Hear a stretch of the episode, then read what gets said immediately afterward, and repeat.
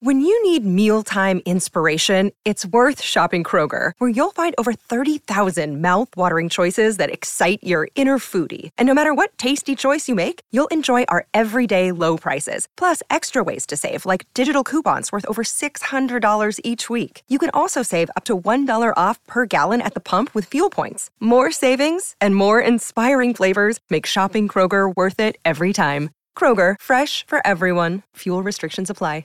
Another day is here, and you're ready for it. What to wear? Check. Breakfast, lunch, and dinner? Check. Planning for what's next and how to save for it? That's where Bank of America can help.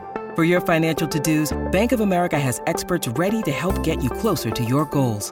Get started at one of our local financial centers or 24-7 in our mobile banking app. Find a location near you at bankofamerica.com slash talk to us. What would you like the power to do? Mobile banking requires downloading the app and is only available for select devices. Message and data rates may apply. Bank of America and a member FDIC. Comment Arcade Fire est-il devenu l'un des meilleurs groupes au monde? Merci d'avoir posé la question. À l'occasion de la sortie de Wii, le nouvel album d'Arcade Fire le 6 mai 2022, nous avons souhaité vous en dire un peu plus sur ce groupe canadien qui compte sur la scène internationale. Car si tout a démarré en famille, on peut dire que la formation originaire de Montréal et créée en 2003 a réussi avec le temps à se hisser au rang des tout meilleurs groupes au monde. En famille, c'est-à-dire? C'est-à-dire que l'origine d'Arcade Fire est un couple, Win Butler et Régine Chassagne, qu'on peut désigner comme les deux leaders de la formation auquel vient se greffer le frère de Win, William Butler. Une formation qui contient entre 5 et 8 membres selon les périodes. Chaque membre principal ayant la particularité d'être Car le groupe a cette spécificité d'avoir recours à une grande variété d'instruments pour composer leur musique.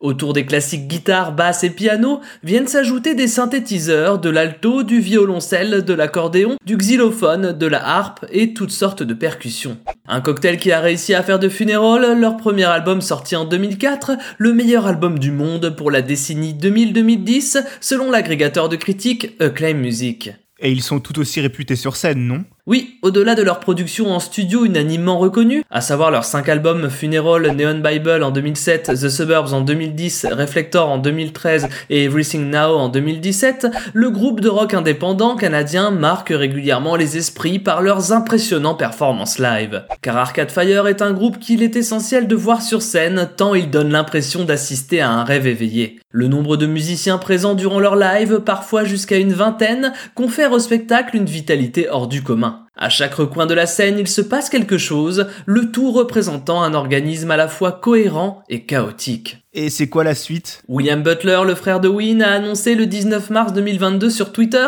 qu'il quittait le groupe. Lui qui officiait principalement en tant que bassiste a tourné la page de son aventure de plus de 20 ans avec Arcade Fire à la surprise générale des fans. William ayant décidé de se consacrer à des projets personnels. Et s'il ne participera pas à la tournée du sixième album, il a bel et bien œuvré à sa composition. Et ce n'est pas une première pour le groupe qui, fonctionnant parfois plus comme un collectif, a vu au cours de son histoire pas mal de membres quitter leur et si leur nouvel album est attendu de pied ferme, les fans savent qu'ils peuvent les voir débarquer très vite sur d'autres projets, comme des bandes originales de films par exemple. Puisque le groupe s'en est fait une spécialité depuis quelques années en offrant ses services pour différents longs métrages. The Vox en 2009, Hunger Games en 2012, Dumbo en 2018, mais surtout Heure de Spike Jones en 2013, pour lequel ils ont reçu de nombreuses récompenses. Mais là tout de suite, c'est bien vers oui que les fans tournent leur regard, en espérant que cet album marque la décennie 2020, à l'instar de leur premier disque Funeral qui aura marqué celle de 2000.